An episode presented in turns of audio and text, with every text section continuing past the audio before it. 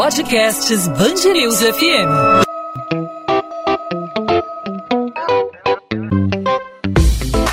Dois às 20, com Maurício Bastos e Luana Bernardes. Oferecimento Amoedo, sua casa completa. Precisou da Amoedo? Pode contar. A volta às aulas nas escolas particulares está diante de um impasse que envolve governo do estado de um lado, prefeitura do Rio de outro. De um lado, a Secretaria Municipal de Educação autorizou a reabertura das unidades no dia 3 de agosto de forma facultativa.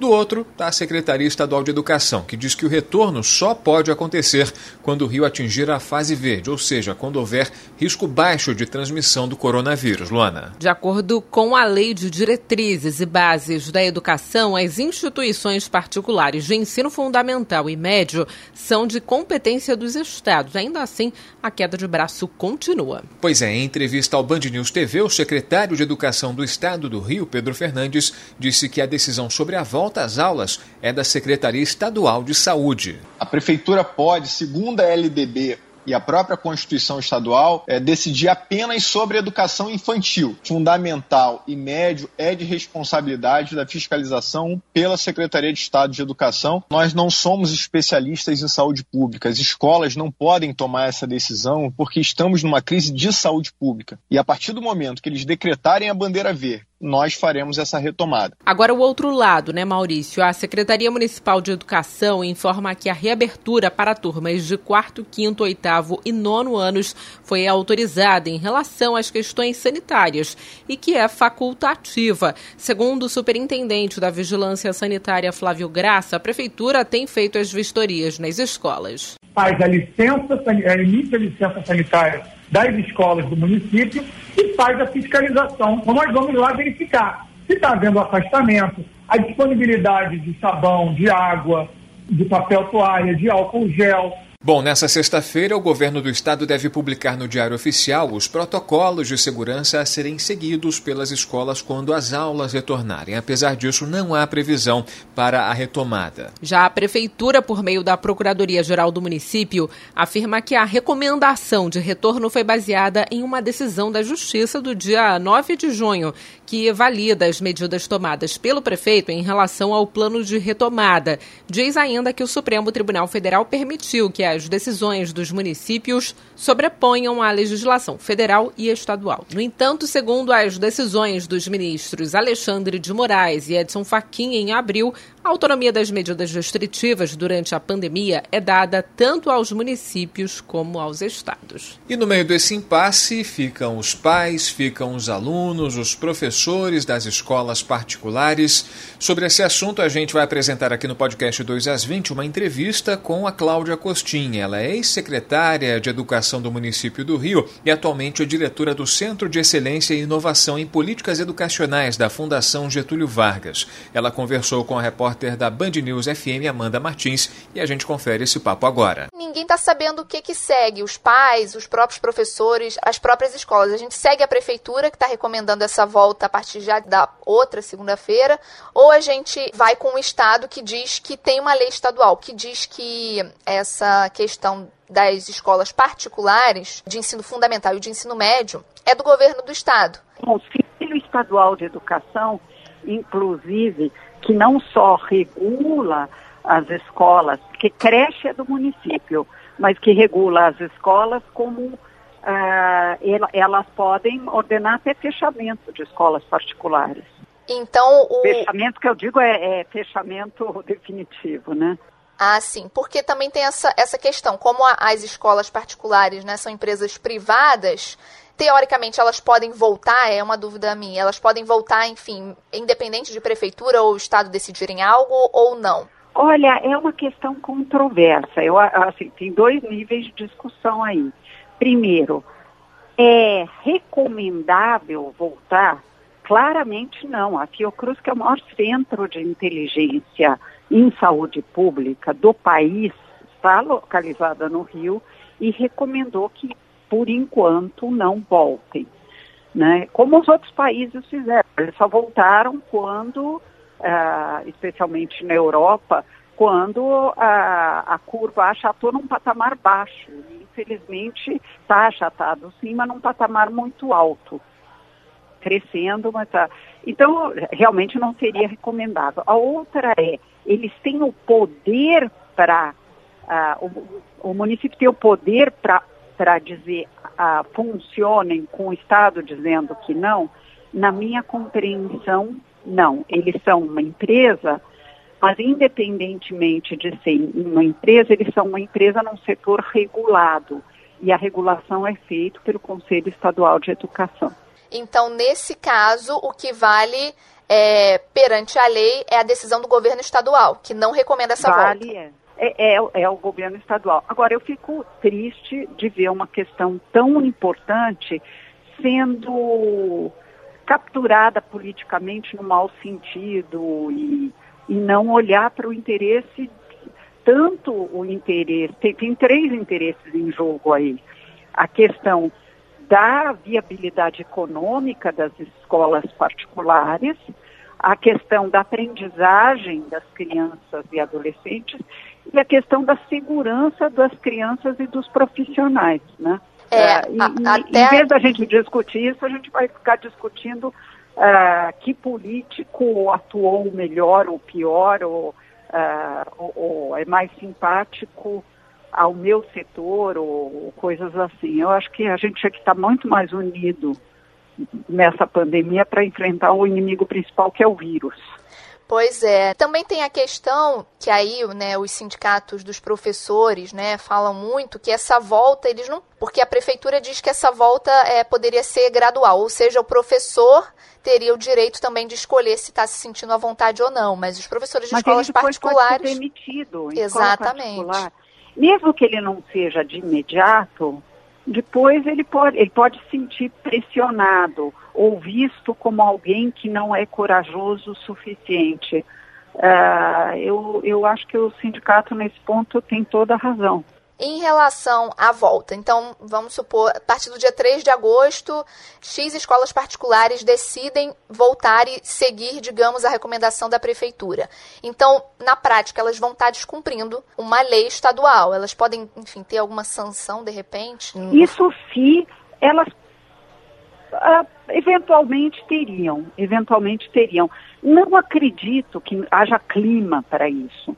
Por outro lado, uh, quem decide dar uma sanção ou não é uma questão até controversa, porque deveria quem regula escolas particulares é o Conselho Estadual de Educação. Uh, no Conselho Estadual de Educação, será que haveria clima para estabelecer multas para escolas individuais que já estão tão penalizadas pelo processo que nós estamos vivendo, existem escolas e escolas, mas é bom lembrar que algumas escolas pequenas estão passando dificuldades. Teria sido muito mais interessante se pensar em alguma forma de ajuda para pequenas escolas particulares, como Niterói, por exemplo, fez com as creches particulares ou alguma outra coisa que possa ajudá-las no futuro uh, para se manter vivas uh, e existindo. Até para, eu, eu acredito, eu sou uma grande defensora da escola pública, mas eu acredito de, de, em diversidade no ecossistema educacional, de forma que possa, os pais possam escolher uh, se preferem essa escola ou aquela escola, por que não, né? Mas as escolas podem sofrer teoricamente podem sofrer alguma sanção. Então, só para a gente é, encerrar, Cláudia, para deixar claro para os ouvintes, o que vale é, perante a lei é o decreto do Estado e as escolas que voltarem no dia 3, se nada mudar, enfim, até lá, elas estão descumprindo uma lei, né? Estão descumprindo uma lei. Nós ouvimos na Band News FM Cláudia Costin, diretora do Centro de Excelência e Inovação em Políticas Educacionais da Fundação Getúlio Vargas e ex-secretária municipal de Educação no Rio de Janeiro. Ela que conversou com a repórter da Band News FM, Amanda Martins, aqui no podcast 2 às 20. 2 às 20, com Maurício Bastos e Luana Bernardes. A falta de uma fiscalização mais rígida pode ter favorecido a ação de um grupo criminoso que atuava no Instituto de Assistência Básica e Avançada à Saúde enquanto havia contratos firmados com a Prefeitura do Rio. É o que aponta a investigação do Ministério Público Estadual, que deu origem a uma operação que prendeu nesta quinta-feira quatro pessoas. Entre os detidos estão o ex-controlador do Instituto Luiz Eduardo e a esposa dele, Simone Cruz casal já havia sido preso em 2018. De acordo com a denúncia, entre 2009 e 2019, a antiga gestão do Iabas recebeu mais de 4 bilhões de reais em recursos públicos. Destes, cerca de 6 milhões de reais teriam sido desviados por meio de contratações de serviços, como exames laboratoriais, jardinagem e locação de veículos. Em nota, o Instituto afirmou que está colaborando com as investigações e que Luiz Eduardo não possui mais relação com o grupo desde 2017. Na operação, que teve o apoio da Polícia Civil, também foram presos Marcos Duarte da Cruz, irmão de Luiz, e o empresário Francesco Favorito Chamarela Neto. Adriane Pereira Reis ainda não foi encontrada. A reportagem da Band News FM não conseguiu contato com a defesa dos acusados até o fechamento dessa edição. A Justiça transformou em réu o ex-secretário de Saúde do Estado do Rio, Edmar Santos, em uma ação relativa a fraudes na compra de respiradores para o combate à Covid-19. A denúncia foi aceita pelo juiz Bruno Rulieri, da primeira vara criminal do Tribunal de Justiça do Rio. O processo corre em segredo de justiça. Edmar Santos virou réu pelos crimes de organização criminosa e peculato, desvio de dinheiro público. O ex-secretário está preso desde o dia 10 de julho, acusado de ser um dos chefes da quadrilha que atuava na área de saúde do estado do Rio. A Assembleia Legislativa do Rio solicita ao Supremo Tribunal Federal que não atenda ao pedido de Wilson Witzel de suspender o processo de impeachment que corre contra o governador na casa. O documento foi enviado ao STF na madrugada desta quinta-feira. Nele, a Alerj afirma que as irregularidades no rito apontadas pela defesa de Witzel não existem. Ainda segundo a manifestação, mesmo que houvesse alguma ilegalidade na composição da comissão especial que analisa o afastamento do governador, caberia ao plenário resolver a questão. 2 às 20. Podcast 2 às 20 vai ficando por aqui. Nosso assunto hoje foi educação, né? Ainda temos muitas dúvidas sobre o retorno das aulas, como que vai acontecer aqui no Rio de Janeiro, de quem é a competência, uma hora do estado, outra hora do município, e a gente tenta esclarecer todas essas dúvidas, não só aqui no podcast 2 às 20, mas também ao longo da nossa programação em 90.3 FM. O que importa, né, Maurício, é que esse retorno seja seguro tanto para, para as crianças, né, quanto para as famílias dessas crianças. É verdade, para as famílias, para os professores, para os alunos, para todos os envolvidos, já que Trata-se de um ambiente propício a aglomerações, né? A gente acompanha a movimentação aqui no bairro de Botafogo, onde fica o Grupo Bandeirantes, o bairro da Tijuca, que também é um, um outro bairro que tem uma elevada concentração de colégios e são justamente dois dos bairros do município do Rio que mais tem casos é, confirmados de Covid-19. Então é uma preocupação que deve sim ser levada em consideração. Por outro lado, a gente vê que as escolas públicas não terão esse retorno é, antecipado, se a gente for comparar com as escolas data, particulares, né? ainda não tem data, né? As universidades públicas, a gente vem acompanhando também o caso das universidades, também não há previsão de retorno das aulas das universidades federais e estaduais. A gente está acompanhando aí até onde isso vai parar, onde isso vai chegar, essa queda de braço, esse impasse entre Prefeitura do Rio e Governo do Estado para que haja o retorno das aulas nas escolas particulares. Há também uma pressão muito grande por parte é, dos donos das escolas para que as atividades sejam reiniciadas aí em meio à pandemia. Os casos não param de subir, as mortes por Covid-19 continuam acontecendo. Luana. Bom, Maurício, podcast 2 às 20 volta nesta sexta-feira. Espero que a gente consiga fazer aí, trazer um assunto um pouco mais leve aí para os nossos ouvintes, para distrair aí os nossos ouvintes, como a gente costuma fazer às sextas-feiras. Vamos nos preparar para o fim de semana que está chegando. Finalmente. É. Podcast 2 às 20 fica disponível sempre de segunda a sexta-feira, a partir das 8 da noite. Onde, Maurício? No site bandnewsfmrio.com.br e nos principais agregadores de podcast podcast nos principais aplicativos de streaming de áudio. A gente conta com a sua audiência, assina lá a gente, segue lá o 2 às 20 na Band News FM Rio.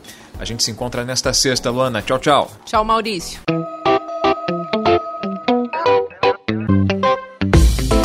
Dois às 20, com Maurício Bastos e Luana Bernardes.